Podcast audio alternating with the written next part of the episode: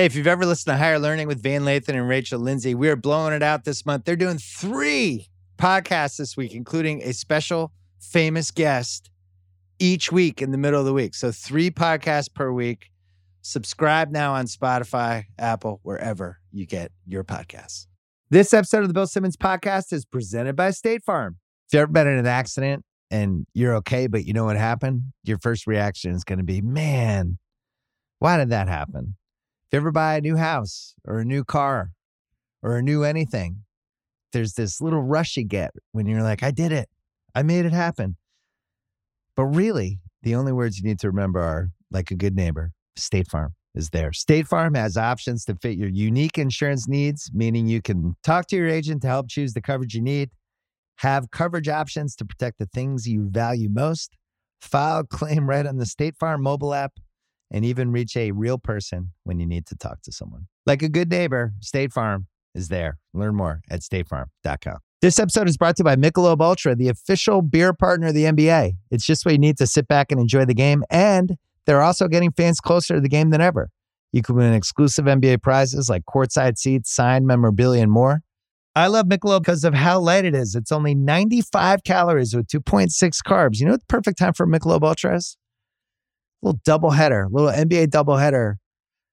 Right, first half of the first game.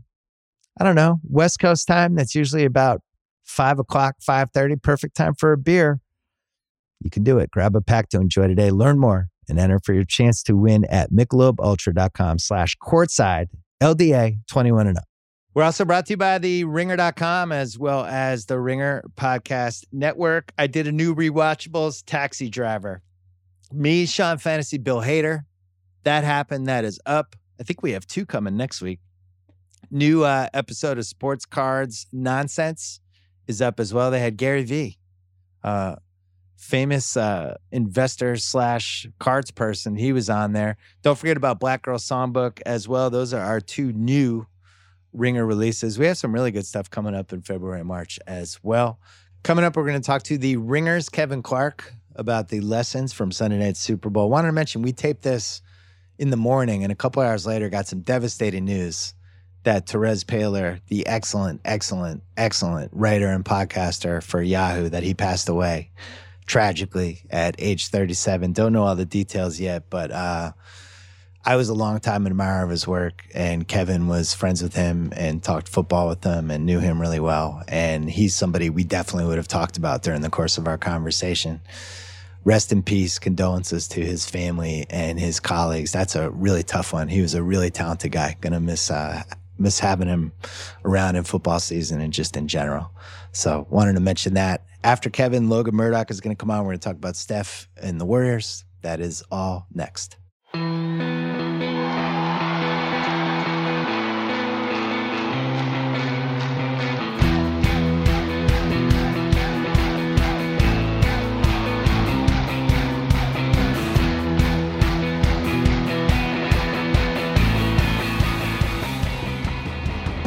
All right, Kevin Clark is here. He's coming off uh, a very busy Super Bowl week. He did a bunch of slow news days, did a live podcast on Sunday night, then wrote a piece. You you went Peter King style. You have like a latte at three in the morning. What happened?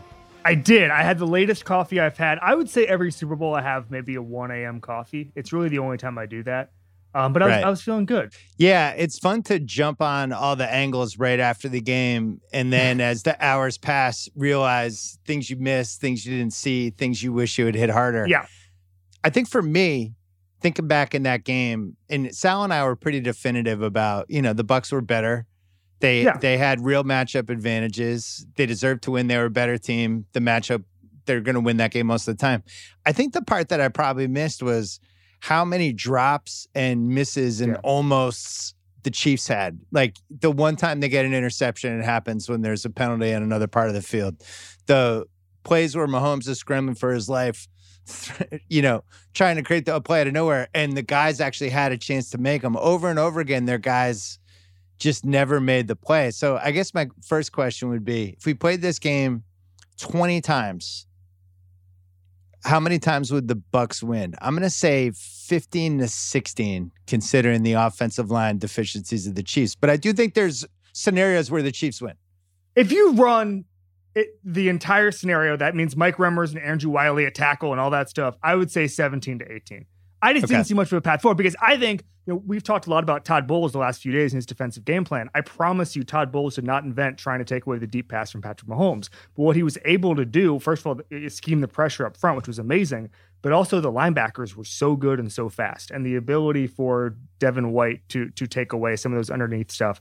Um, Lavonte David, obviously, we saw him stick with Kelce on some of those plays, and so I think that there was just more depth there at this point in the season for the Bucks, and and I just think that the fact that Mahomes is playing a different game. I mean, 29 pressures for Mahomes, four for Brady. That was the biggest disparity on record ever. They couldn't find a game, not a Super Bowl, a game where there was that big a disparity like I, Mahomes at some point we we've spent the last two years being like, okay, he's like a John Wick. Just give him a pencil, everything's gonna be fine. And we saw the limits, and like that's fine. He's human. He's the best quarterback I've ever seen. But the limits are Mike Remmers and Andrew Wylie and a patchwork offensive line and guys in his face. And I don't think. I don't think there needs to be some sort of reckoning with how we view Patrick Mahomes um, because I think he played a damn good game. You know, I heard Chris Sims talk about it this morning he was like, there's guys who would have just bailed out in that situation and just been like, all right, you know what I'm going to do? I'm going to take easy passes and just try to get my completion percentage up. Check down, check it, down. Yeah, check yeah. down, make make it a little better, make it you know make the stats a little better. He was trying to win. He was like uh, you know vertical or horizontal against the field and and chucking the ball down the field. Like that was it was kind of an amazing performance when you consider the context of the whole thing. Yeah, and then you think like if there's four or five plays, one or two penalties, it seems like everything went. It just wasn't the Chiefs' day, and it happens in football. And then the injury luck piece of it, which is why it's so hard to repeat. We haven't had a repeat since the uh, 04 Pats when they beat the Eagles, and you know the goal. I always used to say this with the Pats. The goal is to get into that inner circle of six teams that could win for a given year. Yeah. And if you can get in that inner circle year after year, then there's some shit that might go down, right? You might have a tip. You might be like that Denver Baltimore game when the guy basically screws up on the long pass, Flacco gets it, all of a sudden Baltimore's winning the Super Bowl.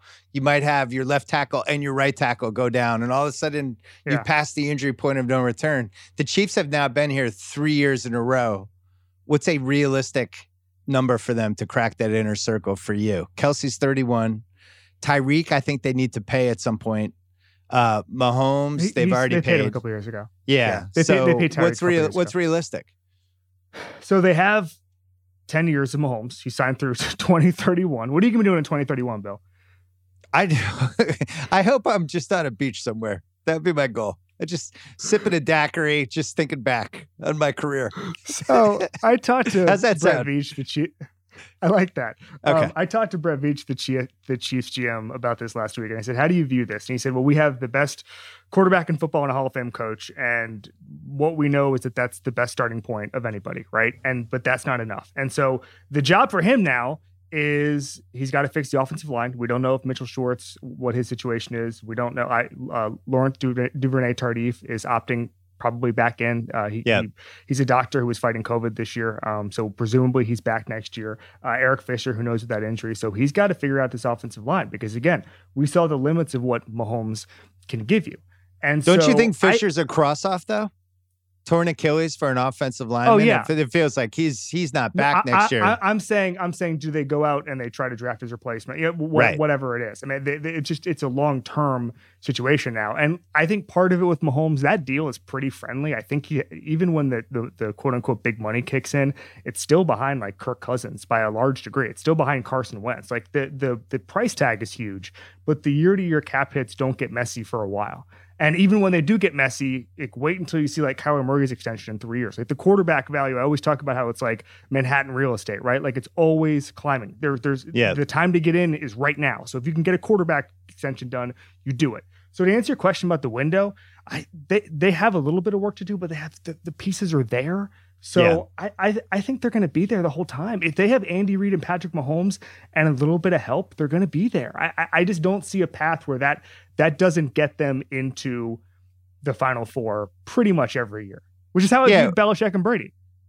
Worst case scenario, it's the Patriots from like 2008 yes. to 14, where every year they're 12 and 4, 13 and 3, and they're just in the mix.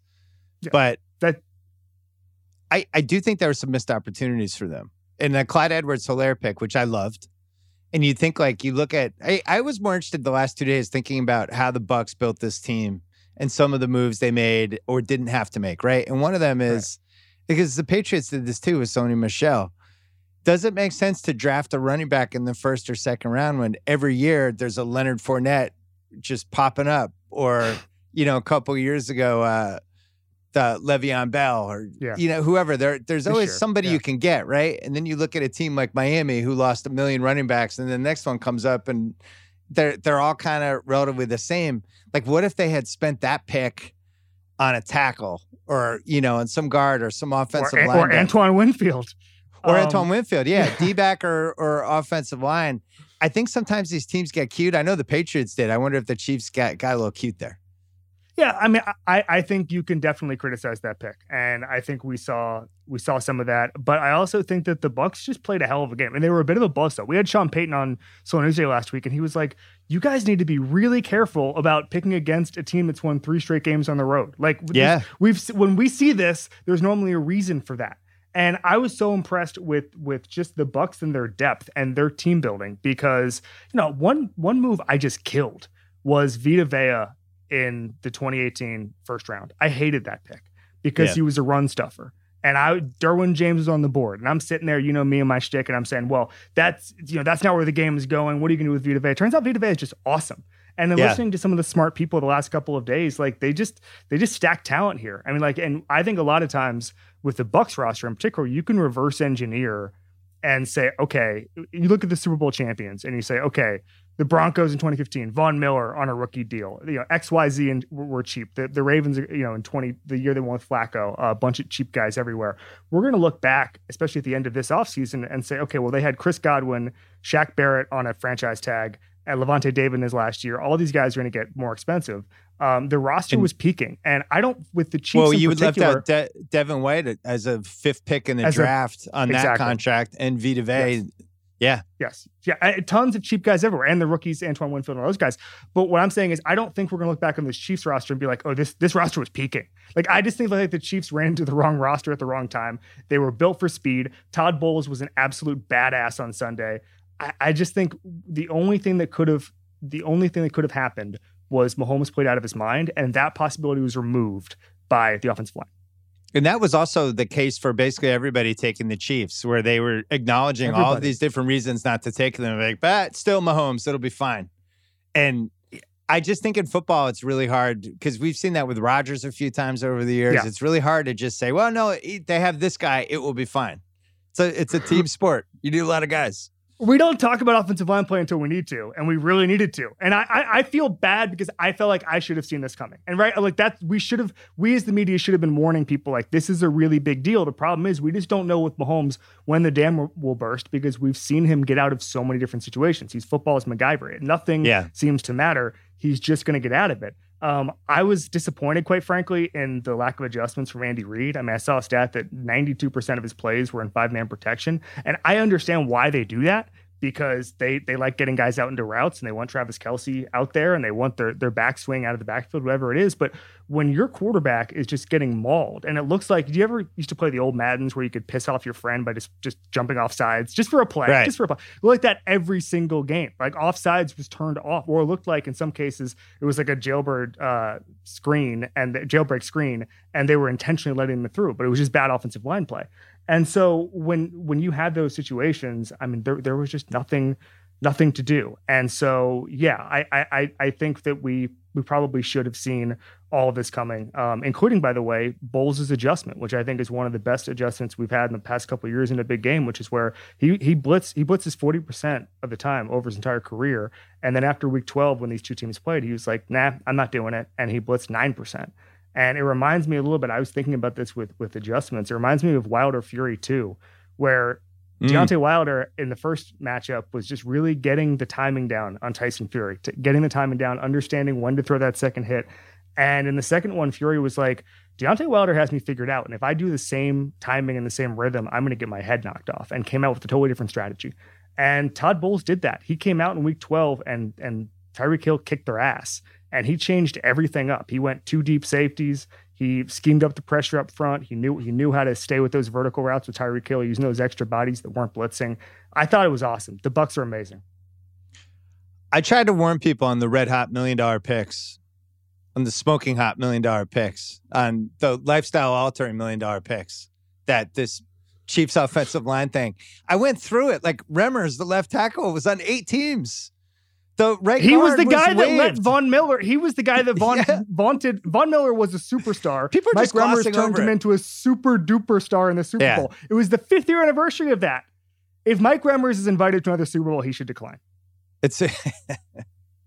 uh, I was thinking about the team building that the Bucks did though, and then Brady's decision to pick that roster, and you know, compared to the Patriots roster that he left, and it's there's this big existential crisis going on in New England. My dad, who was visiting, was telling me yesterday that my uncle Bob and my uncle Don are in a big fight, and I, it actually seems like they're actually mad at each other about whose fault it was that Brady left, and I think.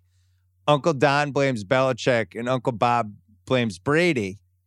And this is what this is this the Pats fans are all looking at this going, well, wait a second. We you know, we we could have still won this with this guy. What happened? And the reality is you couldn't have because you didn't have a roster that was 30% as good as this Bucks roster. I wonder what what's your opinion on this? Brady's trying to figure out what team to go to. How much intel does he have on how good the entire roster is. Because when he did it, we all looked at it like, oh, he's going there because of Godwin and Mike Evans. But you look, watch the Super Bowl, and Godwin and Mike Evans are barely involved. It was the defense, it was the Yeah. tight ends, it was Fournette, uh, it was Yeah. it was Jones. How much do you think he looked at this as, oh, I'll just go there because I'll have weapons, they'll let me do what they want? Or do you think he actually studied their roster because they had so many blue chippers? Sure. So, uh, and Tristan Wirfs, if someone who wasn't on the roster when Brady went, who ended up being one of the best players in the field on Sunday night. Um, it's a great question. So, I, I think that he went for the weapons. I don't know if he saw the entire vision. And I think that he probably understood how fast this defense could be and how nasty the front could be. Um, I don't, I think that generally, you, know, you look at someone like Mike Evans, who I think had 15 deep receptions this year from Brady alone. And Edelman over the last two years for Brady in New England had 11 deep receptions. That was number Hmm. one. Uh, James White in 2019, I believe, was the highest graded receiver for Tom Brady. Like that was not sustainable. Was it N'Keal Harry? that was not sustainable. So you throw him into this Tampa Bay offense where guys can get open down the field. Bruce Arians' offense, you're supposed to make mistakes really early on. We talked about that with Carson Palmer on the Ringer NFL show on Friday. But I, I think that there's just with him, every GM right now in the league believes you have to be all in every year. Like it was a completely revolutionary concept, Bill, like five years ago when Les Snead was like, we're going to be like the Golden State Warriors adding Durant. He literally said that. And and then every GM was like, wait, with the way the cap works and the way trades work and the way you know players want to move around now, uh, we can just be all in every year. It's something I talked to to a bunch of GMs about. And so the Patriots are were not all in this year. What was Brady going to do there? Um, and we, you know, Brady Belichick went on Charlie Weis's radio show and said they were capped out and all that stuff. And I understand that. And they they, they did that. They had one of the best runs of all time. Um, and and Belichick is probably the best team builder of his era. But right now, the game is trending towards GMs who can stack the deck for their teams. And Jason Licht did that in 2020. Uh, I, I don't know what's going to happen next five years and, and whether Belichick adjusts a little bit. What I'm saying is, is that the, the Patriots were able to benefit from the fact they were window proof and they kept it open. Like I remember someone saying this about Arsene Wenger. It was Billy Beane actually said this about Arsene Wenger, the famous soccer manager. He manages like a, a, a guy who's going to run the team for 100 years. Okay. Yeah. Belichick viewed it the same way. Okay. And I don't think a lot of GMs right now look at the 100 year window anymore. They look at the two year window. And right now, a lot of the teams that are winning are looking at the two year window. Well, so the Bucks, because you know I have some Brady people in my life. I I've, Yeah. I get some intel about Brady's thinking from time to time. I think Brady's thought was that they were going to be good this year and they had a chance, but next year was going to be the year. That once he was there for a full year, the chance to throw with everybody, get the system in, figure out all this stuff, that they're going to be awesome next year. And you see some of the behind the scenes video. There was that one, the defensive back took that Instagram video in the locker room of everybody celebrating and Brady just like calmly packing stuff, getting his jersey ready. And he walked Yeah. over. He's like, "Look at this guy. This is my first Super Bowl ever. This guy's won seven. He's already preparing for tomorrow's workout." And uh, I think I think Brady really feels like they can win two in a row here. and that they're going to be better than they were this year. And, and it, it does seem conceivable. Now, the catch on this is what we saw with the Chiefs. I think it's really hard to win two in a row for a bunch of reasons, not just injury luck, the incentive thing. And this was one of my cases for why I picked Tampa. It was the biggest game of just about everybody's life on the Tampa sideline. And for the Chiefs, they had just played the biggest game of their life the year before. So the incentive piece, I don't know, is there. But from a roster standpoint, it seems like just about everybody comes back, right? Uh, for Tampa, yeah. They have some they have some big free agents. Um, they have Lavonte David and Shaq Barrett is a free agent. Chris Godwin's a free agent. So But they can I, franchise I, tag Godwin or David, right? Mm-hmm. And yeah, and Barrett I think will command a lot more money. I mean the the, the good thing for Barrett, I would say, uh, so first of all, in general, the fact that the cap is not rising next year to the degree it has the last couple of years is probably big for free agents. And a player, a player might say, "Hey, instead of testing for agency, I'll take a one year deal here or whatever, and and and see where we're at." Um, but yeah, th- they can they can sort some of this stuff out. Um, I think that this is going to be a historic year for kind of middle class players becoming available because of the salary cap crunch. When you look at teams that are 40, 50, 60 million dollars over the cap and are just going to shed salary. And so there's going to be a lot of guys who we don't expect to, to be available, available. And I think that's going to be a huge team building thing. I will say, I don't want to steer this towards the Patriots, Bill, but $60 million in cap space for the Pats. Belichick loves those mid tier veterans. There's going to be a lot of them available because of the cap crunch. I'm just saying, there's a path. There's a path. Right. Um, I had a couple more questions based on this, but let's take a break. This episode is brought to you by Michelob Ultra, the official beer partner of the NBA. It's just what you need to sit back and enjoy the game, and they're also getting fans closer to the game than ever. You can win exclusive NBA prizes like courtside seats, signed memorabilia, and more. I love Michelob because of how light it is. It's only 95 calories with 2.6 carbs. You know what the perfect time for Michelob Ultra is? Little doubleheader, little NBA doubleheader. Right, first half of the first game. I don't know West Coast time. That's usually about five o'clock, five thirty. Perfect time for a beer.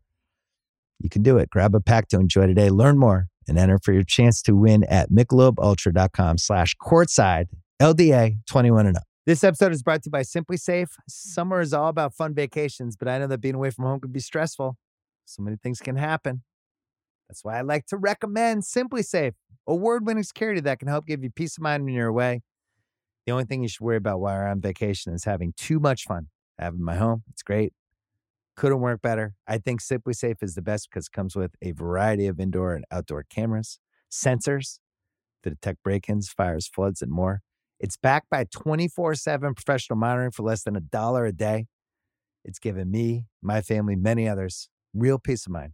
I'm waiting to have it too. Try it out. A 60 day money back guarantee, no contracts right now. Get 20% off any SimpliSafe system with Fast Protect monitoring at simplisafe.com slash BS. That is SimpliSafe with two S, simplisafe.com slash BS. There's no safe like SimpliSafe. Coming back, talking about the team building and the cap stuff. Yeah. Um, one thing with the Patriots, where you mentioned earlier that they basically had to throw away this year from all these decisions they made for a couple years. Plus, a couple guys opted out. It just was the year mm-hmm. from hell, and now it's coming back with. You mentioned sixty million plus in cap space. The cap's flat. There's going to be a lot of middle tier dudes, things like that. Mm-hmm. Um, on Sunday's podcast with Sal, I was saying how this was Belichick's dream was to be in the in the guy in the fantasy auction who has $93 left when everybody else has $28 left. And he's just going $1 over on a $7 receiver and $1 over on the defense. Yeah. And and he's just it almost feels like he threw it last year so he could be in this position. But the, how many teams are actually in that position with them? Because there's there's like three, right? That are like over 55. The Jets the Jets have a ton of cap space. Um the I mean uh, the, the teams that just never spend will will have will have a lot of cap space. It's the Jaguars, Colts, and Jets are number one through three. Then the Pats, then the football team, the Bengals, and then the Bucks, and then the Dolphins. So the Colts the are the most the Colts are the most interesting one because they need to get a quarterback, but they have a lot of talent. Like if you were going to argue, yes, this year's Tom Brady goes to a team and makes them better and vaults them up, and all of a sudden they're a Super Bowl team, uh, it would be the Colts or the Rams would be in the finals for that conversation because the Rams, I think, were handcuffed by their quarterback. They addressed it with Stafford. Whether he's good enough to flip it, we'll see. But the Colts, I think, are the most interesting. We need a QB team, even more interesting than the Pats.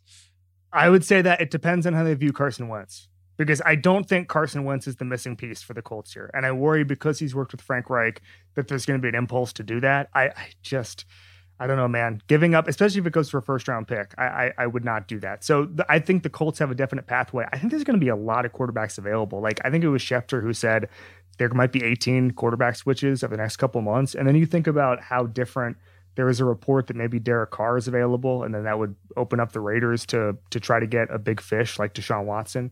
So I think that there's just a lot there. And then do the Pats or the Colts get a a kind of second tier quarterback within that? Um, so I just think that the, the moving pieces are are kind of wild. And, and what happens if you know? What, how does the league view Derek Carr? Russell Wilson according to Jason La Canfora, might not be happy in Seattle. How would that change it if he wants to move on? Um, Deshaun Watson is in the weirdest situation I can remember, where the character coach is taking control of the franchise. Um, I how, does does does he get out this summer? Um, and I hope he does. But I, I just think that there's. I've never seen an offseason where there's so many questions about this. And but I do agree that the the Colts are the most interesting. And then the Patriots, they've got so much work to do. Um, but they can use that cap space wisely the Pats fans are not getting their hopes up because we know how this goes with Belichick, where it's like, oh, we're going to make a run. He's been waiting for this. And then he just keeps trading backwards. He doesn't splurge on anybody. He gets a bunch of small dudes. He extends contract, and all of a sudden, our sixty well, million's gone. I agree with that. I would also say, you know, when you're talking about the 2020 season with Belichick, you, I don't know if you saw the quote from Matt Light in the middle of the season where he was basically was like, Belichick thinks this year is a joke. And he's not really preparing for it in any meaningful way. Like obviously he tried to win every single week and he's doing Belichick stuff and and early on the first two weeks with Cam Newton, you and I were were smitten. Um, but yeah, I I also think that the biggest advantage the Patriots have in most phases of the game outside the quarterback position when Tom Brady was there is Bill Belichick. And that means training camp. That means Wednesday practices. That means scouting on Monday night. And I, you know, I talked to Rodney Harrison about this before. He was just like, there were plays we'd practice on July 31st. We'd be like, why the hell are we doing this? And then, you know, divisional weekend, it comes up, and all of a sudden he's just got a completely different, um, you know, he's got a different perspective on why they were, why they went through the things they went through, and why they practiced this situation football thing. And you didn't get any of that this year. And so I think that there weren't a lot of scenarios in which the Patriots were ever going to be successful this year. So I do kind of think, I wonder if, going off of Matt Light's comments, if Belichick will be a little bit more refreshed in 2021 if things return to normal. It'd be fun if he took the Brady thing completely personally. Was like, oh, I'll, sh- I'll show you who is who is the most what, important guy. I'm not even sure. What does that mean exactly? I don't know. I don't know. I don't think he takes anything personally. I think he's dead inside. He just try he just tries to win football games. That's it. Do I don't think, think, he cares about okay. narratives someone asked me that this, this morning. How do you think Belichick watched the game on Sunday? Like, how do you think he viewed it? Was he angry? Was he upset? Was he rooting for Tom Brady? No, I I guarantee he was at least rooting for Gronk. How can he not love Ooh. Gronk? Gronk was amazing for us. How how could Belichick not root for Gronk in a Super Bowl? I think he would have to. I'm sure he was watching it for trends, uh, yeah. filing away little things, things to learn, studying how the Bucks, you know, went against the Chiefs and stuff like that. But I, I look at that Bucks roster now, and we kind of saw it. We just didn't know if it was going to gel in time. But I felt this way after round two that the the the dudes they had on the defense, it seemed like an unusual amount of riches that hadn't gelled together. That, but you could see the mm-hmm. pieces. And then when you see what they were like, Kelce's got to be like, wow, I've never been defended like that. He had David and then Devin White roaming around too, and that no way to go deep. And I don't know, they shut him down. It was almost like watching a basketball game where they're like, "Oh, we can defend this dude one on one on the right side, and he's not going to score." So, I'm, so, I was wondering, yeah. like, if Belichick was coming away from it, like with this new intel on how to defend the Chiefs, because that's the team he has to beat. So it's interesting to me because uh, Travis Kelce is a cover two killer. Like he destroys teams when there's cover two underneath. Like space is the lifeblood of modern football. And when Travis Kelce has it underneath, he tends to take advantage. The problem on Sunday was that not only were the the Bucks able to take away the deep passes, but Mahomes is running for his life as soon as he got the ball, and so he wasn't able to find Kelce. Um, there was a pretty good piece on PFF today about that, about just how this should have been, if you look at the scheme, the Kelce game. And through the three quarters, I think he had 50 or 60 yards. He ended up having a nice game with 133 yards, but it, it didn't end up mattering. Um, but there, there were opportunities there. It was just the pressure was too much. And so I don't know if there's necessarily a blueprint I mean, it almost reminds me a little bit of, of Brady after those Super Bowl losses against the, the Giants, where, okay, the blueprint is to get pressure on Brady. Well, okay, who who wasn't trying to get pressure on Brady? Um, obviously, the the the two safety thing and having fast linebackers, that's going to help. I just think it's going to be hard for a team to circle this game and say, this is this is what we're going to do. This is what we're going to do. And I would also say on on the other side of the ball, I thought it was interesting. You mentioned the basketball thing because a couple of the 49ers writers said that last year they had circled the Chiefs defense. I think they led the NFL in defensive holding penalties last year. And they said, if we get these calls, we're going to win. And then the mm. refs put away their flags in the Super Bowl. They came out this year, and those tight calls went against the Chiefs. And so you you just look a little bit at at just how um, the game was officiated.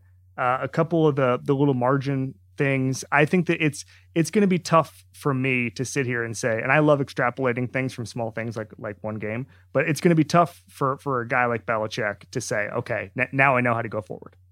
Well, one thing I think we can extrapolate is Brady laid out this blueprint.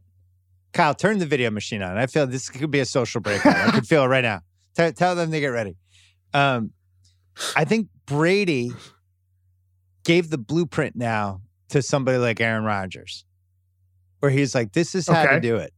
Don't stay in the situation where you're not yes. totally happy with where you are, where the where you're at odds with their draft decisions, where because you're so good, the team is happy with just going 11 and 5, 12 and 4, 13 and 3 and being in the mix every year. You can actually control your own destiny if they're not going to lay out some huge 5-year awesome commitment to you. And just jump teams and find some roster that's good for you and do what I did. And if I'm Rodgers, I'm looking at this going, well, if San Francisco doesn't have a quarterback with all the talent they have a year from now, maybe I just jump there if the Packers aren't going to give me a shitload of money. So I, I, I do wonder if there's a blueprint now created for that. Are we sure that's not the LeBron blueprint? Yeah, I guess it is the LeBron blueprint because that's what okay. he did I mean, he really did that in 2014, and everybody's like, "He's coming home." I was I was a lone voice in the wilderness, like this has nothing to do with him coming home. He's going because that's the best basketball situation. Miami was a dead end, and he's going to a team that has Kyrie and the number one pick in the draft and all these other pieces. Like it's a better basketball situation, which I think is why Brady left the Patriots. It was a bad football yes. situation. It was Without time for him to leave. I don't know if Rodgers is there with Green Bay. They're certainly better than the Patriots were last year, but I do wonder if they're not going to commit to him. Does he look at what Brady did and go, hmm, maybe I could do that. Maybe I'm a hired gun for two years, and that's how I get my second Super Bowl. Yeah, there's no, there was no De- Davante Adams in New England, and that that makes a pretty big difference. So yes, the answer is yes. This provides a blueprint for guys who are in their 30s who aren't being maximized. Um, that goes for everybody because we talked about the all-in thing a little bit earlier. Uh, you need to have there's a barrier for entry into the Super Bowl at this point, and it's having an incredible roster and the quarterback being the final piece. I think there's been 40 years of football where there were teams looked at their quarterback and said, "You have to play like a superhero for us to win." And I think that the operating mode here for some of these teams now is let's stack the roster so that the, the quarterback doesn't have to play like a superhero. Um, no Garoppolo. One, the Garoppolo yeah. almost winning a Super Bowl is the best yes, example of that. Yes, Kyle Shanahan, uh, McVay, came very uh, close. Yeah, I mean, my my my thing in in the last ten years is no one wins a Super Bowl because they drafted a great quarterback. They win a Super Bowl because they figured out what to do with their great quarterback. And so I think uh, when you look at those things, and then the Russell Wilson report on Tuesday morning that he might be getting unhappy, I think it reminds me a little bit of like European soccer, where it becomes more about, hey, I want to play for this coach, I want to play in this system, uh, I want to play for this team and I want a new challenge. You hear that all the time with European soccer players. They say, you know, they're 28 and they say, I, I want a new adventure, a new challenge, or whatever. And I think that we're going to move away from, okay, I'm going to be a one a one franchise guy. I mean, like Deshaun Watson rightly is looking around and seeing Jack Easterby running his organization and saying, What the hell is this? Have you seen these videos of Jack Easterby? How did this guy become uh, get his his hostile takeover of his franchise? Like I, I don't really get it. Um, you, but you don't think Watson, you don't think the team chaplain should run an NFL franchise? Is that your just, expert opinion? But I just, I think that some of these quarterbacks are correctly saying we have a lot of leverage, even though we have these yeah. long contracts. We have a lot of leverage. And if you're not helping me, I'm out. Like, there's no reason to, you only play 14, 15 years of high level football. There is no reason to sit around and say, yeah, I'll work with Jack Easterby, or I'll work with this offensive coordinator who sucks, or I'll work with this offensive line that sucks. No, leave. Who cares? The different, but the difference with NBA and NFL is in the NFL, when you have the big contract, the chance to get it, you kind of have to grab it because of the injury risks. Yes. In the NBA, I mean, Durant got a max contract after he tore his Achilles. Like, you know, the max contracts are going to be there if you're a top 10 guy. So mm-hmm. I look mm-hmm. at the Watson thing where he grabbed that contract, kind of knowing that it wasn't a great situation, but he kind of had to grab it. And then the other difference is in the NFL, it's so hard to get out of the to to deal the dude if he wants to get dealt because of the like what like what's going on with Philly right now with Wentz. What happened with the Rams with Goff, where they have to basically give somebody a number one just to take the contract away. So I I wonder like I don't know why you must have an opinion on this. Why the NFL makes it so difficult to trade players? Why haven't they come up with like one or two wrinkles that would allow for more movement? And if they did that, would that be a good thing for the NFL or is it actually good that we have a protection from too much movement? So there's NFL franchises are incredibly conservative entities um, as far as just uh, risk taking, right? Yeah. And they don't like spending extra money. They don't like huge cash payrolls. And I'm talking about the past 50 years, okay? And in the last five years, that started to change. And I would say that there weren't a lot of ways to ha- there weren't a lot of good ways to facilitate player movement because teams didn't care about player movement okay?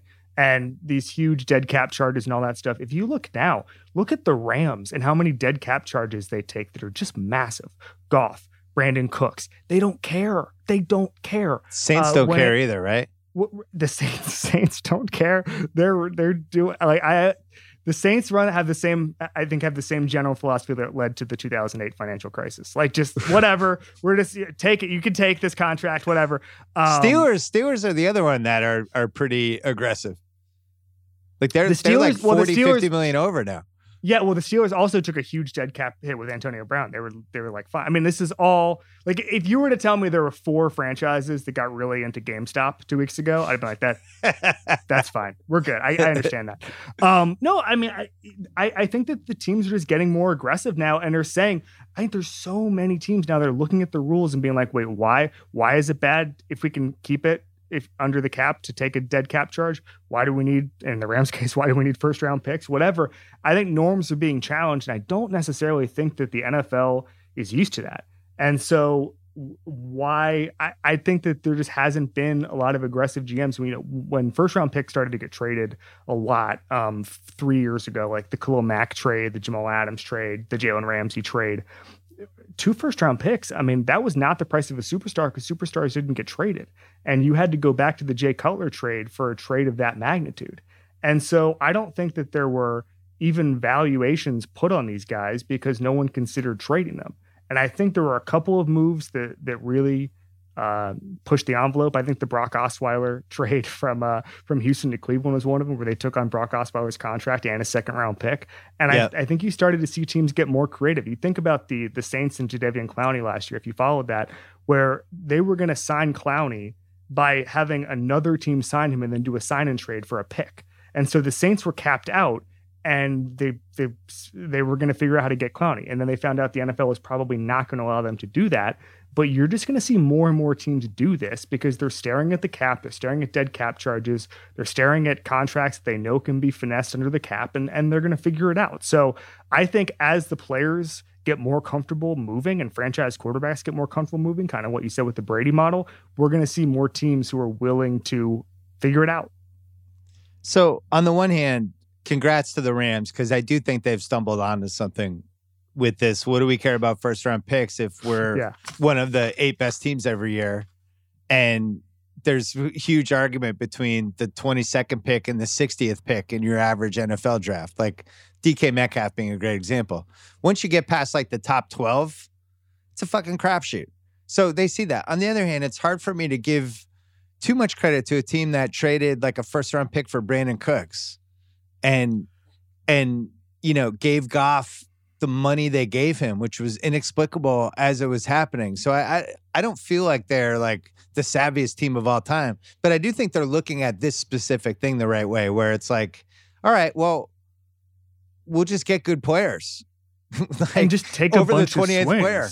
Yeah. Yeah. And, and also just take a bunch of swings. I mean, I don't I don't think anyone is batting a thousand here. I mean, think about how many Belichick. I mean, Belichick got the first round pick back for him, but think about Belichick trading But that's the thing. If he had done yeah. this with his first round picks from 2017 yeah. on, we would have been in a much better position. Yeah. You um, know? I'm in total agreement with you. I think that the the Rams have figured out something. I don't know if it's going to work. I think this just the idea of having Stafford is important because I think that they didn't have a Super Bowl window until a week ago. Um, and now I think they do. And I, I, just think that there was a limit on Goff. And I don't, I think that that ceiling uh, goes so much higher now with Stafford. And I think, I think McVay's a really good coach. I really like that roster. I think that they're probably going to be too. in the final four this year. Yeah, I would, I agree with that. I actually think they could have made it this year.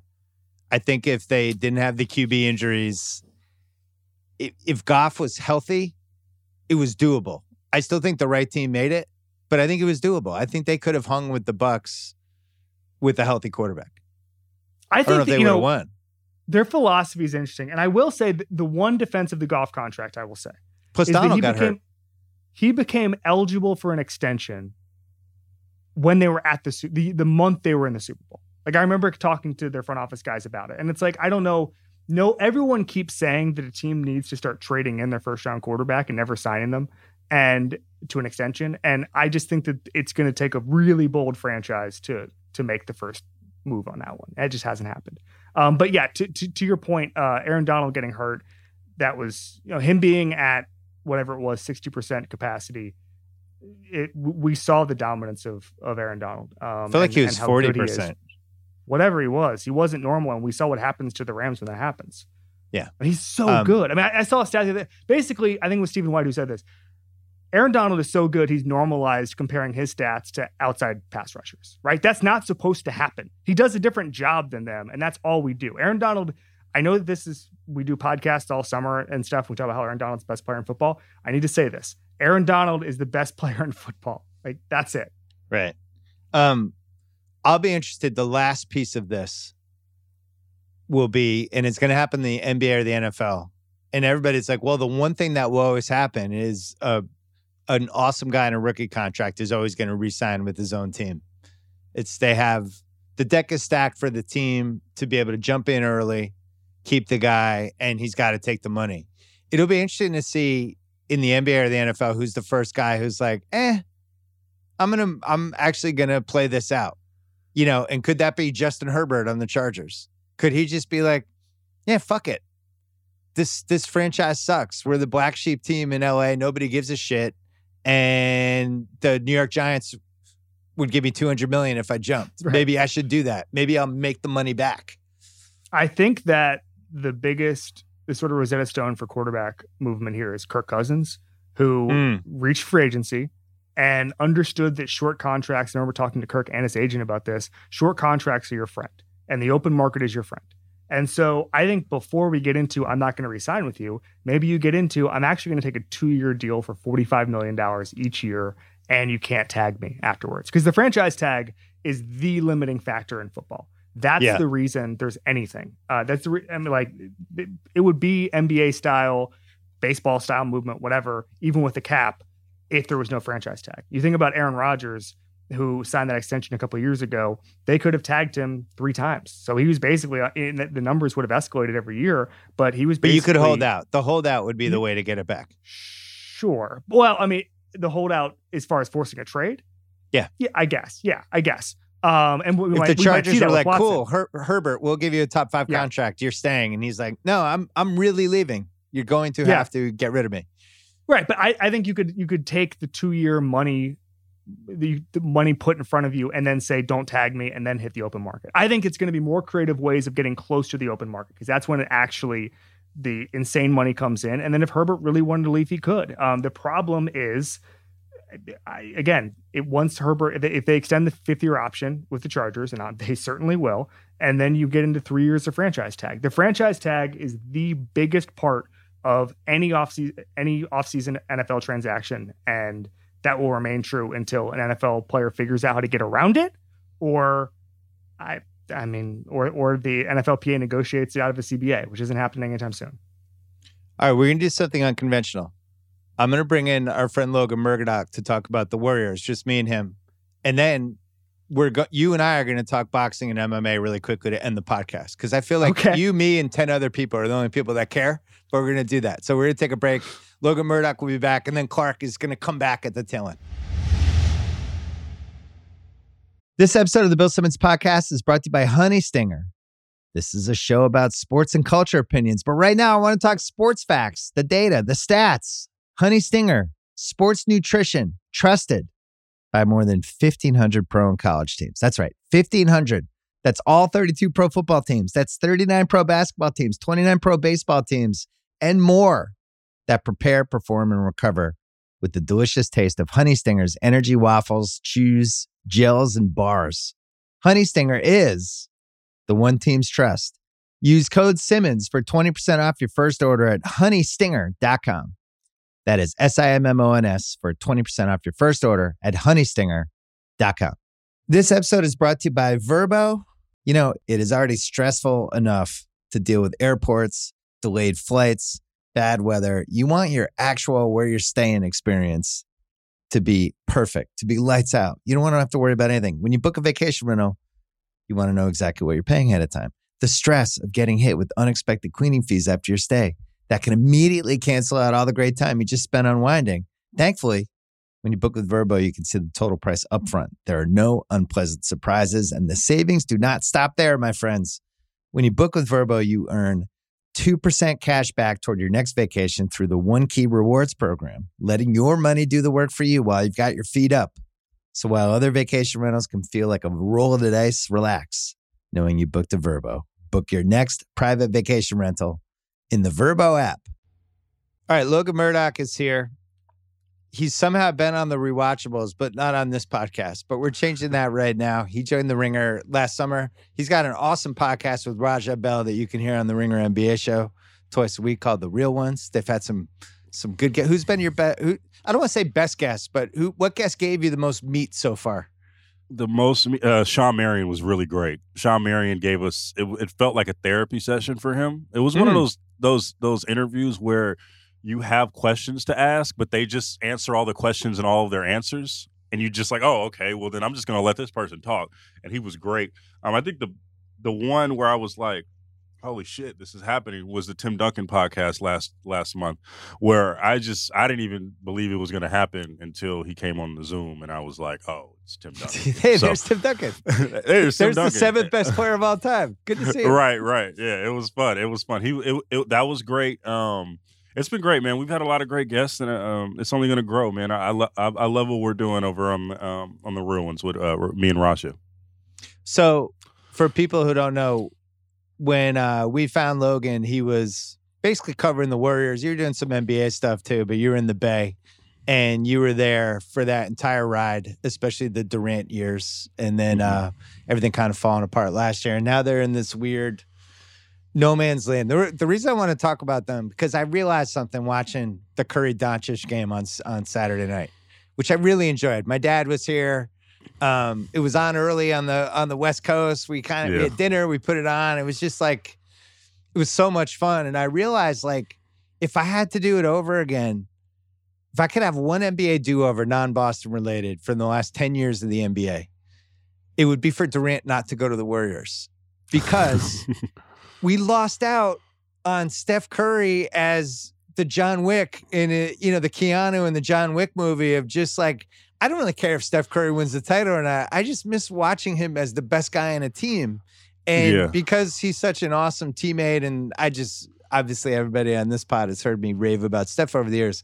He rightly took a step a little bit sideways, let Durant kind of shared the steering wheel. with Durant, especially in the Mhm. playoffs, a lot of their offense ran through Durant. I just miss this. I love seeing Steph Curry on a 45 and 37 team doing his thing. What are, what is your thoughts on that? Uh, I feel um I don't know, man. I feel a little cheated that it's happening right now because it's like one of it feels like feels like Kobe's 0506 year, right? Where he's literally their only offense on the team. Um you you know they're not going to win a title, but he's he's probably at the peak right now of his powers right now, and you're you're seeing he's playing like he the MVP year in uh, 15 16 right now, but it doesn't matter because they're barely in the games. It sucks when you have to see a player that good score 57 and they might win. You know, they might win, and you have to see that guy. I know you've seen it, Bill, where the guy is walking off the floor and he's just his head is all down and stuff, but he had one of the most legendary performances of all time. It's hard to watch that. It's been hard to watch Steph um, go through this right now. And honestly, man, it doesn't seem like there's really a light at the end of the tunnel at right now, at least, um, to get back to that title contention right now. So it's been tough to watch him play um, right now. It's been great to see the highlights, but it sucks to see like, okay, there's really no stakes. There's nothing. There's he's not gonna win a title. He's probably not gonna get out of the first round if he gets to the uh, the postseason. It's it's been tough to watch from that regard. The play has been awesome, but the uh, performance of the overall team has been has been not awesome. Well, the stakes are this is his this is his Avon Barksdale season, right? He's he's yeah. taken back his corners. Everybody kind of forgot how influential and incredible he was, and kind of gravitated toward the Dame Lillard, Trae Young, um, and Dame. Him and Dame, the stats are pretty close. But yeah, he heard it. Yeah, there's something with Steph that will always be a little bit different. First of all, he was he was first. He invented a lot of this, you know. Mm-hmm. But the the joy, especially when he has a heat check, is just different. It's like inclusive. And I'm not a Warriors fan. When he gets hot, I, there's nothing I want to watch more on a basketball court than Steph feeling it. When he took the 40 footer and Mike Breen was like, oh, bang! He did, he did like the quick bang. I was like, yes, we're in. Steph is back. No, he got he got Mike Breen to, to invent another bang. Like he got invent, and that's that's very rare. And I think double banged him. The double banged him. Yeah, exactly, exactly. Boom. But um, it, it, was it was it was um, it's fun because when you see Steph do it, it's different than when it's different from any other player, including Dame Lillard. And I love Dame. You know, town business, all everything you want to say. You know, Brookfield. But when Steph comes, it feels like we're all watching it as a family on Twitter. Yeah. We're all we're all coming together. When when you hear get the text or you get the mention saying, "Oh, Steph's going off," it's time to turn on the television and it's time to get on your phone because you it's just a different vibe when you see that even from when Dame is doing it. Um, I've never seen anybody capture a moment like that the way quite the way that Steph does when it was at Oracle and also when it was, you know, a little bit at Chase, but it's it's just a different vibe, man, when when Steph goes off. And the case has been made, we aren't inventing it here. Steve Kerr has said it that he's the Duncan of his generation as a teammate. Mm, and yeah. Um and you got to cover him for those couple years. What what what are some little examples that stick out with you with that? Um, what whereas a great teammate, um, hmm, I think one of the moments is honestly with Durant. You know, when uh, just just stepping aside to have somebody, um, you know, who probably needs it to you know, be the number one guy. You know, that's very rare that you see that. You know, we saw that with Dwyane Wade and LeBron, but to have a guy that is um, saying, you know, you know what, I'm gonna step aside, and he really did that, man. He really um, was very accommodating to to Kevin in a way that almost is like, yo, you still Steph, bro. Like you're still, this is still your city. Like, and I was, I was, I was, um, I remember I asked uh Marcus Thompson of the Athletic, who's really good and you know you know Steph more than yeah. anyone. Um, I asked him like a question just straight up, like who has more love in, in the Bay in Oakland, and um, is it Dame or Steph in the Bay? And um, it's Steph, one hundred percent, because you get to see Steph every night. But he's really a legend out here, and for him to step aside and be like, "Yo, Kev, I want you to have this team. Like this is your." You can take the last shot, and that was a point of um, that was like the only like mini controversy early on was who was going to take the last shot because they were literally it was like that scene in White Man Can't Jump when the game was on the line that first year with Durant and Steph where they're just passing the ball to each other. They're just like, no, you get it, no, you get it, no, you get it, and I think that shows kind of the type of teammate that Steph is because superstars don't do that, man. Superstars and superstars' ego, rightfully so, will not allow them to do that many times is to to take a step back and steph did that and um he's probably going to be go down as one of the greatest teammates of all time you know and that and that's an example and that's the one for everyone to see is stepping aside for a guy like kevin durant um who you can arguably say is better than steph uh for him to say nah man i want to win a title we need you to win multiple titles to make this legendary. I will do what I can to help you succeed and flourish. That's Steph Curry as a teammate. Yeah, and you think the 2016 season, which was just iconic, and ends up Draymond punches LeBron in the balls. And it's a little like the Tyree catch, right? That moment is like the Tyree catch for the Patriots where they're going to go 19 and 0 and then this guy catches a ball off his helmet and you could feel the momentum shift. Yeah. Look, I the Cavs should have beaten them one of those years. Um, yeah. If they beat if if the Warriors take care of business in 2016 and Durant doesn't sign there, I don't think he joins a champion under any circumstances. The Cavs probably get them in 2017. So it, it kind of evened out one way or the other. The difference is Durant doesn't go there.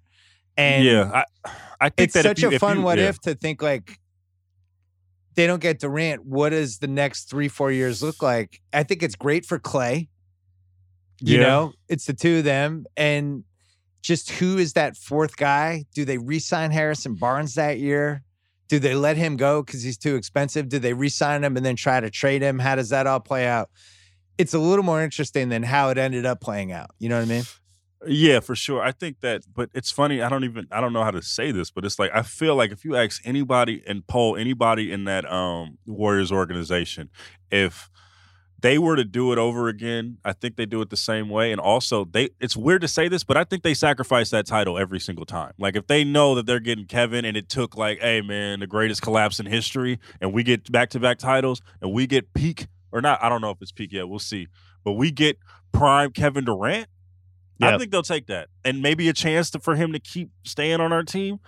I think they'll take that. Three years of Kevin, one finals loss the greatest run of all time, one of the greatest runs of all time, they'll take that. Well, the irony is if Durant doesn't get hurt, I think they win in 2019 pretty easily. Don't you think? I mean, even they I think they win also if Steph hits that 3 in game in game 6, you know, and they go back to Toronto, it's still interesting. If Klay doesn't get hurt, it's still interesting. I think that they win. They I think that they were starting to figure it out and also I would have picked the. I know that they're going back to Toronto, and I know that they were going back there for Game Seven. But if I would pick the, I would have picked the Warriors ten times out of ten to go back in Game Seven and and win all just based off experience. They, it's just something about that team where they just always pulled it out, man. And and that series they their two finals wins were in Toronto, and it was really kind of eerie how they won those games, man. Like right. the, the, the Andre Iguodala three, right, and then they their backs are against the wall in Game Five. Kawhi's just doing Kawhi stuff. You, it, I don't know if you were in Toronto that that that that game, but I didn't go. The the the crowd for that um that game five, it was one of those closeout crowds where they just smelled it. They just smelled the the champion the championship trophy, and Kawhi's going off, and then they just take the hearts out of that arena, man. Like mm. Toronto mm. was shook after that game, and so for that to happen, and if they were to if the Raptors were to fumble the bag in Oakland. I truly believe the Warriors win that title, man. I do, I do, and um, I don't know what that means. I think Kevin still leaves, but the for that to happen, man, that would have been a, a great run. And that would have been um, insane if they won the title after Durant got hurt twice, and then right with it occurred. Like really, honestly, so and many ripple right. effects. If Klay stays healthy, with the way Kawhi was starting to wear down as that series went along, and the pressure was starting to really wear on that Toronto team, and also like you mentioned, like the resilience of that 2019 Warriors team, where that's really where you measure some of the greatest great teams is the road wins. And they had yeah. like game three in Cleveland in 17, uh, yep. game three in Cleveland in 18. Same thing where Cleveland's like, they've got the crowd, they're getting the calls.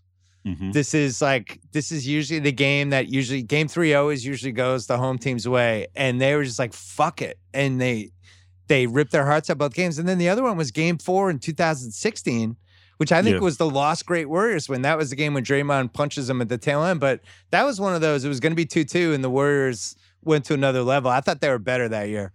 Yeah, I think there there was a lot of wins, and I know we're talking about finals, but I think there's another like signature win there with the. Um, I think it was also in 2019 when they beat the Rockets. Houston. Yeah, when they beat the Rockets, Game man, six. that was a that was one of the. I think Steve calls that Steve Kerr calls that the best win of the era, and um, that's without Kevin. They go in no, there. He, I, no, no. Steve Kerr said that was his favorite win of the entire win. era. which Yeah, I thought I- was like, wow, that's saying a lot. You won titles with this team. But I think that like if I remember being in Houston that night and it was just pandemonium. I had never seen them that excited. I remember a player a player telling me, man, like they they the, the Warriors hate the hated the Rockets so much. I remember a player telling me after they won the next year on Christmas Day, I don't give a, this is how much they love the Rockets. I don't give a shit if we go if we lose every game this year as long as we beat Houston. That's how much they hated Houston. And um for them to win like that and the coverage around it was kind of whack because they were I never heard a team up 3-2 Get so much vitriol, like, oh, it's over. You know, Kevin's gone. It's over. It's over. They were up 3 2, and they had already beaten the Rockets before. They were up in the series. They go back to Oakland and wrap it up in game seven. But the the theater of that game, Steph you know being struggling in the first half and then for him to come back around and just ball out. And they just and when it comes down to it all they had was Draymond and Steph pick and roll. It was a beautiful sight to see and they just it was cash and they just ended that Rockets team man. They just ended that iteration of the Rockets in the last 5 minutes. That was that's personally one of my probably my favorite win of the of my time covering the Warriors It was also one of my favorite bets of 2019 because the Warriors were underdogs in that game, and it was like, this is which great. I don't get which I Yeah. didn't get especially with James Harden's history.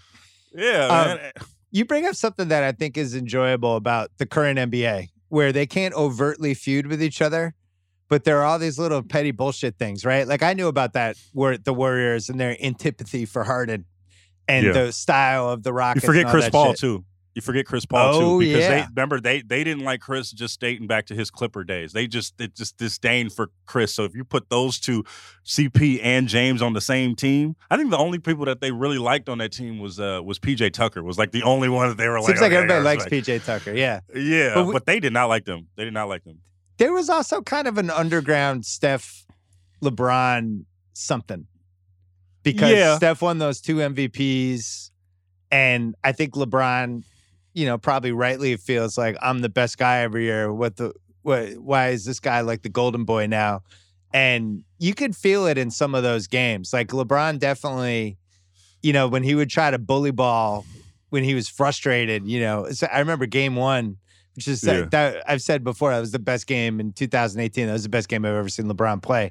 Oh, There you were at an- that game too, right? You were I was at game that game. Yo, and him and Steph was- got into it at the end.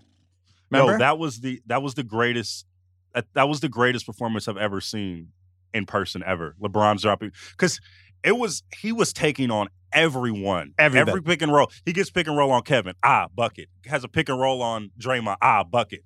He he bounces into Kevon Looney. Uh, in the final minutes. That was a perfect game for him in 2018, and it felt like I felt cheated. I don't know if the I don't know if the Cavs win the series, but I felt cheated that Jr. did what he did right there because that was a, a epic LeBron performance, and LeBron should have won that game. Like you no- should be mad at George Hill. He missed the second free throw. yeah, but Hold it still get the ball George. back. You still get the ball back though, man. Like, Yeah. I get it. You still get the ball back and have a chance, and you just pass to LeBron or call timeout, bro. Like, but that Well, was a were- great. the other thing that was great about that was LeBron had whatever, you know, whatever he had going with Steph, which Steph is very aware of. And then you have the LeBron KD thing, and you have KD really honestly believing he's the best forward in the league. and And that rightfully when so, he goes right? against yeah, when he goes against LeBron, it's like I'll either play him to a draw or I'm slightly better than him. I could I could score more than him and defensively I can handle him. And LeBron went in Mm-hmm. that first game like you're not better than me and put up the 51, but then that game broke him. And then who knows It's- when he hurt his hand? I don't know. it's funny. It's like it was whenever the Warriors played the Cavs. Obviously, there was there was a bit more angst going in because you know the Warriors love going up against LeBron, but specifically with Kevin and LeBron, like Kevin loves Bron, but there's always a there's always a bit of a, like a like mm, he has this with LeBron, he has this with Giannis too, where he's just like. Oh fuck this! It's my time to show that I'm the best player in the fucking league. That's that's literally his intensity level before he plays that, and you see Yeah. that in regular season games.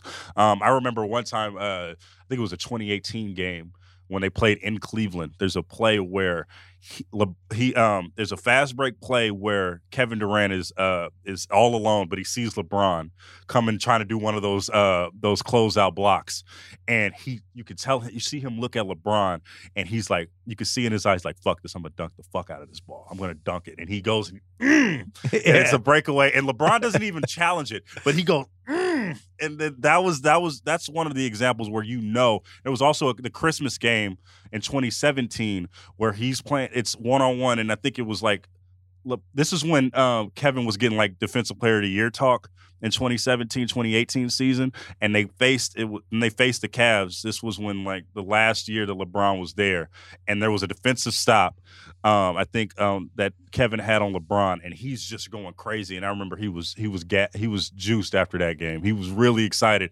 Those matchups like against I, I wasn't there when he was when he, when Kevin was playing against Steph but I know that he had those there was a little oomph when he was playing against LeBron and some and Giannis as well as one of those other guys. Yeah, it was interesting. KD really respected the big picture of the league. All the guys coming in was really like a scout. You know, like loved certain young guys, stuff like that. But anytime a forward was on his corner, you know, he handled it. The you know, I'm better than that guy. I'm better than this guy, and had a real competitiveness to it that I think is one of the reasons he was so great. The LeBron KD thing you know, LeBron's had a better career. LeBron is the second best player of all time. I think LeBron, how physical and durable he is. I don't know if KD's gonna. I don't know how he's gonna age as he gets into his mid late thirties. But KD is certainly the best guy who's gone who's gone mano a mano against him that I saw. You could say um what I wanted. I was going to say Kawhi, but I think we get lost. Like LeBron dominated that series against Kawhi in 2014. He played really well, but um, Kevin, it's a it's a complicated case, man, because Kevin the balance of power in the NBA shifted when Kevin Durant joined the Warriors, and in part because he outplayed LeBron in two straight series, man. And then, um, LeBron, and I remember the last before Kevin got out of the uh, before he got injured in 2019 man, did he look like the best player in the league when he was playing against the Clippers? It was everything seemed yes. so easy for him. Everything I, I don't, I don't know like when they were I remember the two games in LA, I think he dropped 50. Everything seemed so easy, man. It seemed like he was just playing against nobody, bro. Like it, that that was that was ridiculous and he has a right to be upset to say like, "Yo, I outplayed LeBron. What about me? I'm supposed to be the best dude in the league, and I am the. I my at this point, my resume says I'm the best player in the league at this particular point. So I get him on that. Um, and that's why I think that that's that's what go I feel like that's what goes through Kevin's mind when he plays against LeBron. Like, yo, man, I'm coming at your neck because I am one of the few guys, and I think Curry is one of those two dudes too that can really like gets into LeBron's head. But but Kevin is a different case because he can go mano a mano. They play the same position. That's why that shot in Game Three of 2017 was just so so gangster, man, because he just did it. He just stepped in and just ah, and yeah, and that's why uh, I think he really gets up for LeBron, and I love watching them two play against each other because Le- Kevin's at the level to where he can just where LeBron has to deal with him on a night base nightly basis. Yeah, I did a few podcasts with him that summer of 2017, and you could feel it shifting in his head as the summer went along, where he thought we did a pod the night after they won, and he was just like, you know, I'm the best. I'm the best player in the world. I just I just beat LeBron in a playoff series. We had pretty even teams. The mm-hmm. Warriors were slightly better, but it wasn't like a crazy difference, you know. And yeah. that's it. Now people know. I just and then it was like that didn't happen. Yeah. And then yeah. I think that led to all the decisions for the next two years. It's like, well, wait a second. So well, that and, and I, I don't, don't get credit. I don't yeah. get credit for beating this guy. This is still Curry's team. What's going on here? And that you know. Yeah I, I think that um you know kevin always you know talks about i think it was bigger than just um you know if you talk to him about it i think it's bigger than just uh the you know the stuff that's out there with Draymond you know. He's always said that that's been uh you know over you know overblown. That was the um, nail in the coffin though. The coffin had been bought well, and was was in the in the morgue, but that was the nail, I think. There was one other instance I was a nail in the coffin, according to him, and I think that there was uh it was he just I think around that that uh February was when like things got the February 2019 was when things got like dicey. But he always remained steadfast that like he was planning on staying. He always says that like he, he thought he was going to stay at least another year. You know, and I think that at least. Um, and so when you, he pushes back on that notion, I, I don't know if I believe him, but I know that when people were pretty much pretty people pretty much checked out that he was going to leave by the first round of the of the uh, probably earlier, but they were. Coaches and players were openly talking about him going to New York the first round against the Clippers in 2019. They were like, okay, I guess he's. We don't know which team he's going to in New York, but we know he's probably going to dip. That was it was an open secret that he was that he was going to leave among Warriors staffers. They were like, okay, he's gone. He's going to leave. Um, I, I think they felt that way in December, January, though. Yeah, but at least for me, because at least to me, they were just like, well, you felt like it was done, and it was just done. That it was yeah. done, and I and I think I was just a bit, uh, I think I was a bit naive to that, but he, they were openly saying like, "No, nah, it's over. Like, this is why we have to do this now." And you know, when you look back, when you're in the when you're in it, um, you know, I, the tea leaves are always there. Like Steve Kerr was just saying, you know, we need to enjoy this moment in the in the in the uh, media in the first media day. He was like, we need to enjoy this moment. You know, it's probably never going to be like this again. And at the time, we're like, what are you talking about, bro? Like, what do you mean? Like, Steph's gonna Steph's under contract. Klay's probably gonna resign. Like, what are you talking about? They're they're probably going to still gonna be a dynasty. What do you mean? But then gradually it was like, oh, and I remember the first part. I've before that, it's ironic but before the 2018-19 season, I had never covering Kevin. I had never seen him that happy before. In that media day 2018, I had never seen him that excited to play. Um, and then it just gradually just got like, okay, you know, all the stuff started happening, and then it was a foregone conclusion that he was gone. You know, by the by the end. Were you covering that Clippers game when him and Draymond when it fell apart?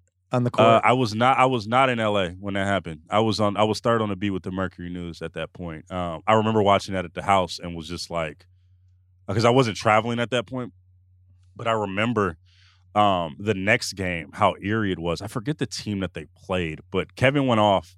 Um, Kevin went off that game, but it was just eerie. That was the first time it just what it didn't seem fun in that locker room. You know, it didn't seem. It seemed like that was the first time when it seemed like there was factions in the locker room, and it was weird because I don't know if you were have you've been in the Warriors locker room or were yeah. in the Warriors locker room about it. Like Kevin, Kevin's locker right there was like two locker stalls away from Draymond's, so they had to deal with that it was it was always there. Like it wasn't like he was on the other side. Like nah, only person that separated them was I think Quinn Cook and Andre Iguodala was the only two people that that separated him. But it was eerie. It wasn't it wasn't as like lively after that time. It was you know it wasn't it just wasn't. And I don't think that ever. I don't think it ever got back to the form that you know my first year being on that beat. I still have a video on my phone from that game because I was there and I watched. I saw everything, and I saw mm-hmm. when you know, it was last play regulation. KD was calling for it. Draymond had the ball, and instead of passing it ahead, Draymond kept it, and KD was like slapping his hands. Yep. And then yeah. I think Draymond lost it. Time ran out, and then KD yelled at him, and Draymond took it really personally, and they walked back to the bench. So I just kind of watched them go back, and I taped the tail end of it on my phone because I was like, "This is crazy." They're screaming at each other, they're being separated. Yeah. And then you could see it like Boogie comes in at one point and he's pushing. I think KD out in the court or he's holding Draymond. Somebody's he's pushing. pushing he's, tell, he's telling. He's telling there's a camera that he's telling uh, Draymond to lock in. This is after he like curses everybody out, and then Boogie pulls him to the side and is like, "Yo, lock in." And Draymond's like, "Fuck him, fuck him." Like, you know what I mean? You can see it on camera.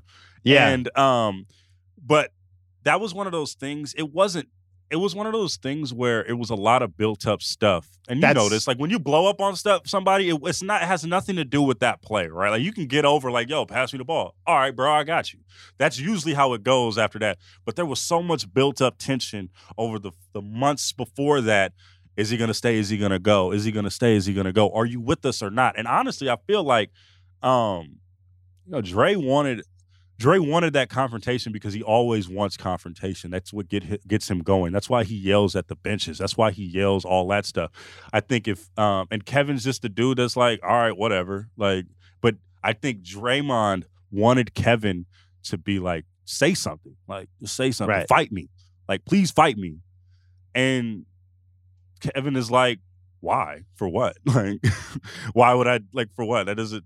I'm not gonna do it. And then and but I think Draymond equates like back to back combat, like all of that, as like you're yo yo you're with us. And I feel like if if if Kevin would have responded the way Draymond wanted him to respond, I think the rest of the year would have been a lot different. I am uh when when guys fight on a basketball court or they argue whatever. I to me it's like normal. And may, maybe it's cuz I used to play basketball way back when like yeah, you're going to yell at each other. That's just the way it goes. To me that's a sign of a healthy relationship sometimes. It felt Yeah. different in the room that night. It it it it definitely was not healthy. And Please believe that wasn't the please believe that wasn't the first time Draymond had yelled at Kevin. Like that just was that was not the first time. Yeah, that but they this had, this uh, one felt there was a Yeah, that's what I'm saying. and also like the way people, the other people reacted to the situation. That that Yeah. was the other key. It wasn't like ah, they're just let them blow off some steam. This was like we have to keep. This is we're actually gonna have a fight in the huddle here. Um, yeah, what's funny though is like Draymond, everything I've heard was like really calm after the game, like was chilling and was smiling and was just like, and I, I think I talked to to Jackie Mack about it, and she said he was like chilling, smiling. I'm good, because that's what he needs. To, like, it's not. I don't think yelling and cursing and screaming is personal to Dre. Like, yeah. it can be, but I don't. I think that he could say some just wild shit and just be like, okay, that was that. I'm good. I needed to get that out. You want to do go to dinner? make of? I talked about this on a pod last week about how bizarre his offensive season has been, and he and Saturday night I think he had two points and but 14 assists and 12 rebounds. He was like all over the place, but doesn't seem like he can shoot threes anymore, nor does he really want to be. And this was a guy that I felt like when they needed him to be pretty good offensively, he could do it, and that's just gone. What's what's the reason for that? Does it come back? I think Draymond needs stakes.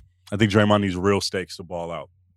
And um, I think his last great season was his last like great full season was 2016-17. And that was when um, they had lost the finals. They had just gotten Kevin. A lot of people, a lot of shit was coming at the Warriors that year um, in terms of it's a super team. You guys got Kevin. He's, you know, what a, and he really wanted that was his when he won defensive player of the year. That was the last time he was locked in for the full season. Um, but there's been stretches since then, and I and it's not a coincidence that the best basketball that Draymond plays is when they're in a postseason game or there's a regular season game that matters. Like the 2019 finals, he was the 2019 finals and 2019 playoffs, lights out, averaging triple double, all that. When there's no stakes, you're the worst team in the league. He there was some times where he just didn't play last year. He just How about Game you know Seven, 2016? He was incredible that game. incredible, but he needs that. He needs that edge. And I think that Draymond is, and I think that's why it's so hard to really pinpoint Draymond's legacy because he's a really great player on a really great team. He can elevate a great team, but when you the team isn't great, you see all those other things. You know, he can't probably can't shoot as well, right? He probably can't.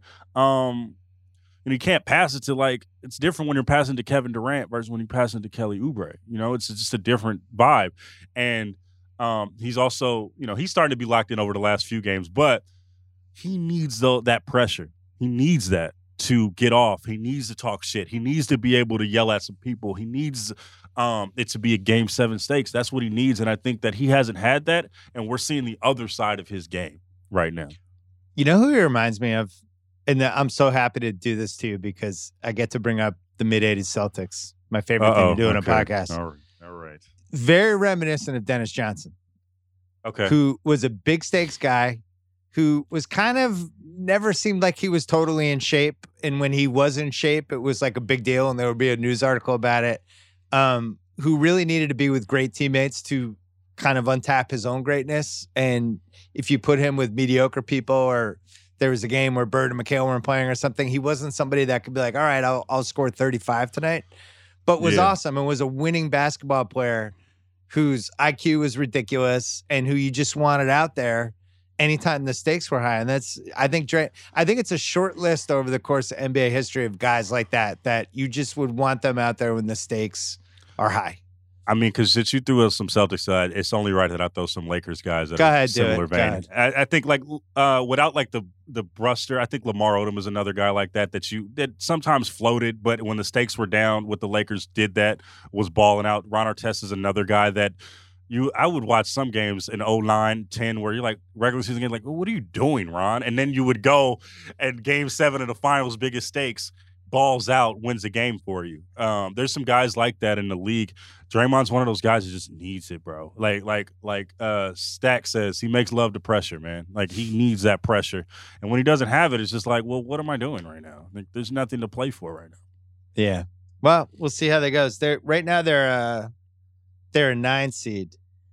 Yeah. Um, I mean, look, all these teams are bunched together. You have the Portland's at number six at 12 and 10, and then Memphis is at or New Orleans is at number 12 at 10 and 12. Dallas is 11 and 14.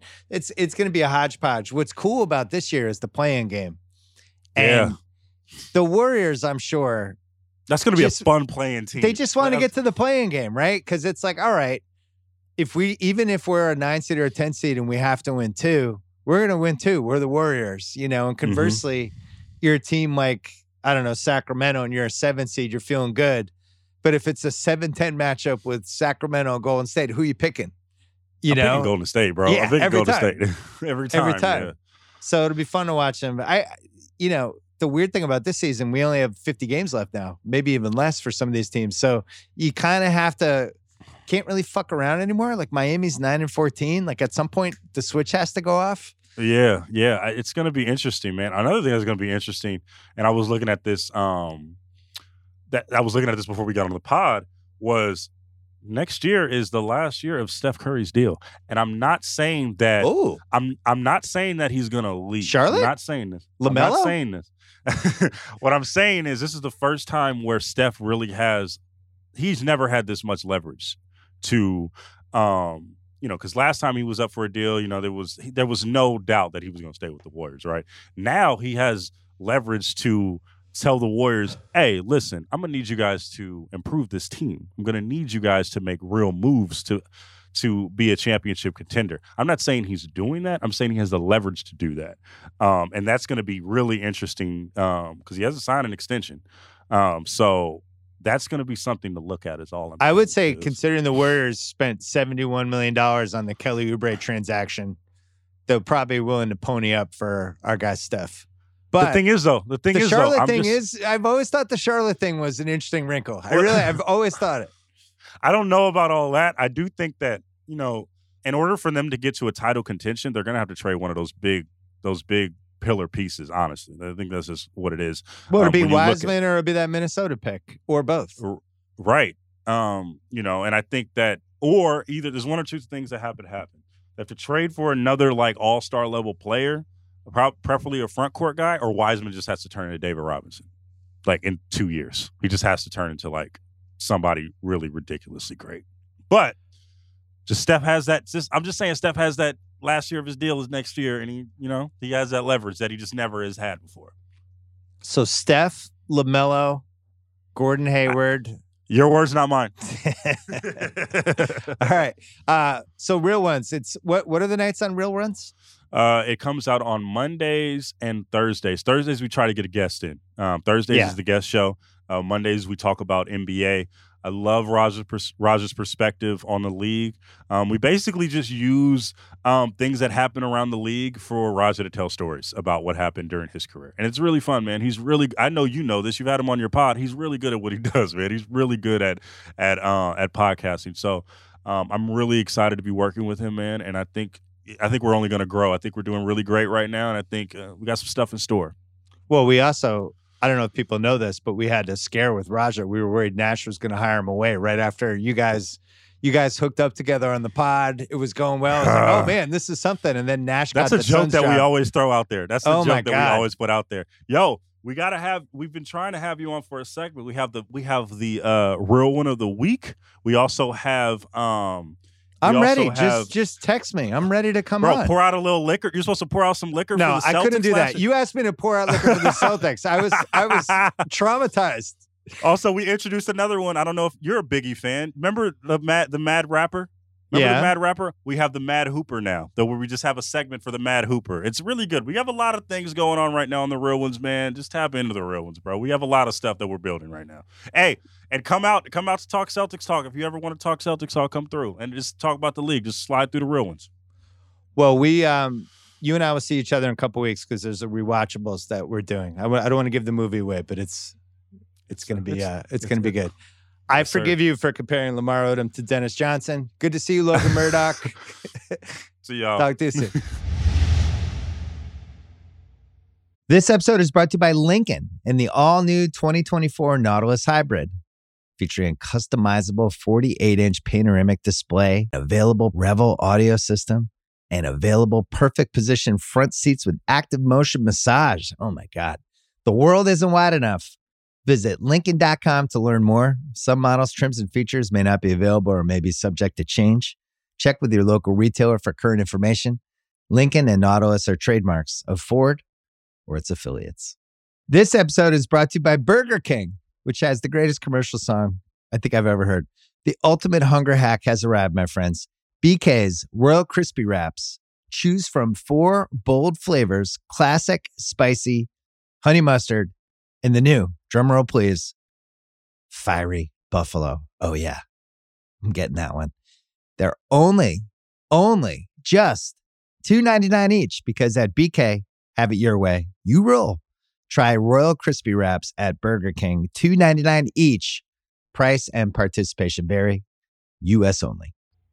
All right, as promised, Kevin Clark is now back. Um, we we I wanted to stack this after the NBA because I literally have no idea how many people want to hear boxing MMA talk on a podcast.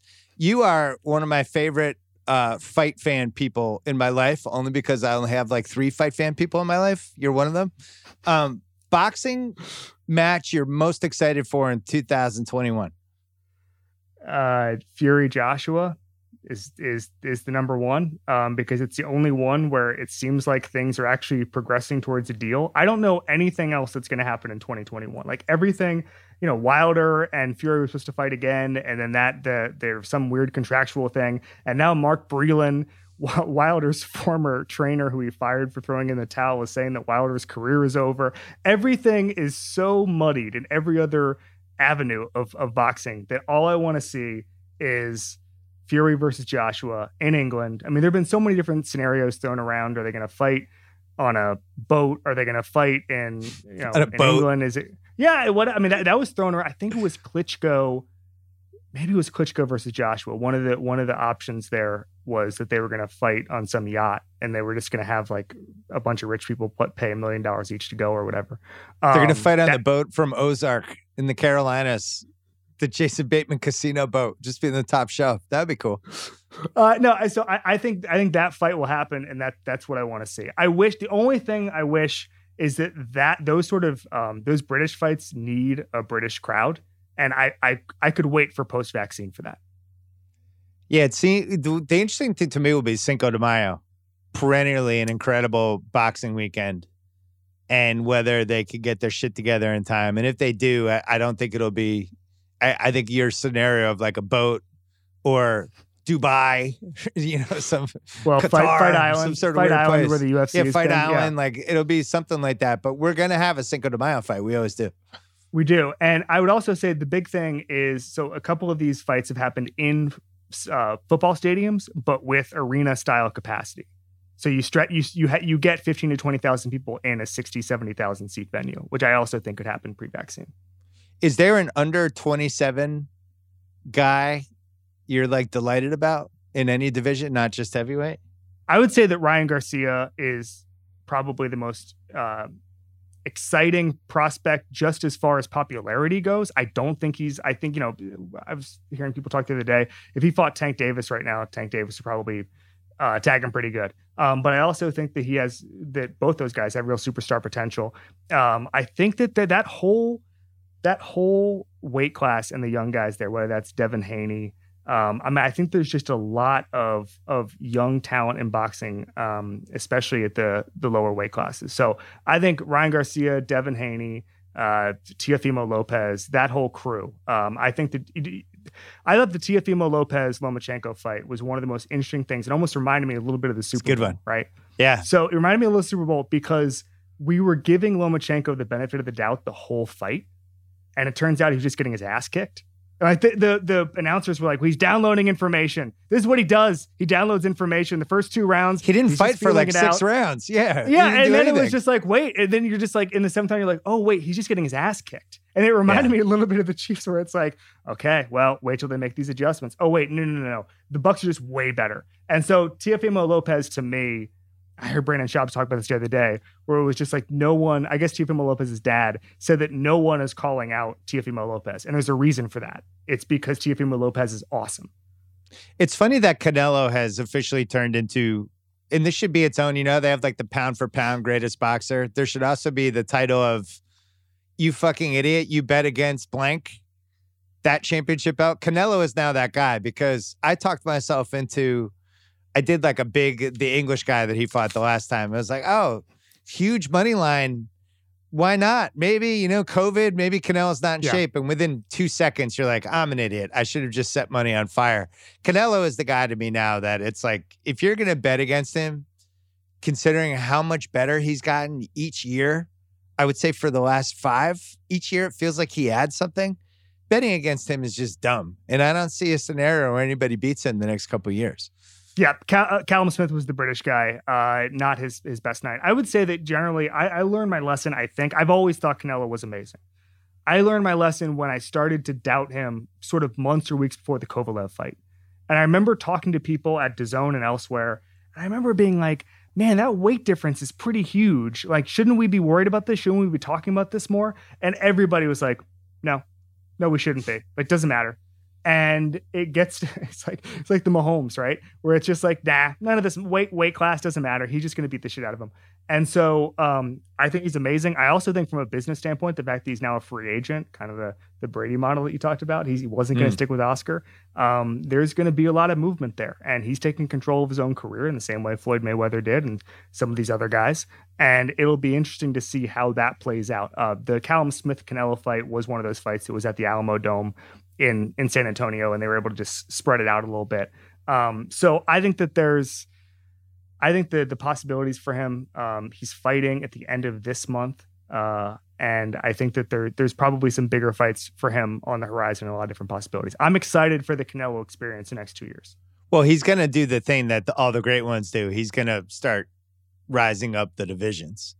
You know, he'll. Yeah, he's already doing it. Yeah, I mean, it keeps go. It always goes two divisions further than you ever expected it to. I remember like Tommy Hearns by the end was like a light heavyweight. it was like he started as like a Roy- welterweight. right? Yeah, Roy like Jones Roy, is Roy another Jones Jr. Yeah, Roy Jones Yeah. Jr. Yeah, Can, all of a sudden Canelo's gonna be fighting Tyson Fury in four years. I'm like, oh, Yeah, seriously. I Um, like. I honestly, I wouldn't rule it out. It's always two divisions higher than you ever thought. Um, I was watching the amazing. Fox. I think it was two Saturdays ago. Fox had a big four-hour card, and it was a really bland telecast. Right? Brian Kenny was doing the play-by-play, which was great. I love Brian Kenny, but um, for the most part, it was this telecast that was out of 1995. There was no gambling talk really at all. It was just kind of the slow, like like like the whole gambling revolution hadn't happened, and I realized Mhm. that weird that weird Tyson Jones pay per view, I thought was a portent of the future, and it's strange to me that everybody who do- shows boxing has not realized that yet. It should be bets, bets, bets constantly, odds going up and down, whatever you're seeing. It should be a daily. Like I, I'm surprised Fox didn't have Sal on there. I would have had Sal as like the third person, just talking knockout props and all this stuff. To me, that Tyson thing opened up this door for how to make boxing more fun. And I'll be interested to see when the industry catches up to it. What do you think? Well, I would even expand that. I would say that the Paul brothers, like, what knockout went more viral than Jake Paul knocking out Nate Robinson, right? Like, I mean, that, that was that was amazing. Um, and now Ben Askren's involved in that, and Floyd Mayweather's fighting one of the Paul brothers. I don't know. Um, I'm in agreement with you. I think boxing and betting on boxing is really interesting, and the prop bets. The most money I've ever made in my life on a bet is getting the exact round of McGregor Mayweather. Um, I really enjoy that, and it just gets to be a strategy of it. Does it go the distance, whatever? Um, and so, yes, I think betting can can help boxing. I would say there's a lot of I guess you'd call them niche sports. They can be helped by the legalization of betting. Golf is certainly one of them. I'm I might have a golf, golf gambling problem at this point. Yeah. Um, I certainly have a boxing betting problem. Um, that that is confirmed. But uh, yes, I, I'm in agreement. They should be talking about this stuff. They, before every round, the odds should be up for for knockout in this round for each guy. Um, it, over under five and a half rounds for some of these these mismatched. And the announcers should be literate. The announcers yes. should be literate in the whole thing. And that's the other piece they're missing. They need that third person in the telecast who just completely understands how to talk about it.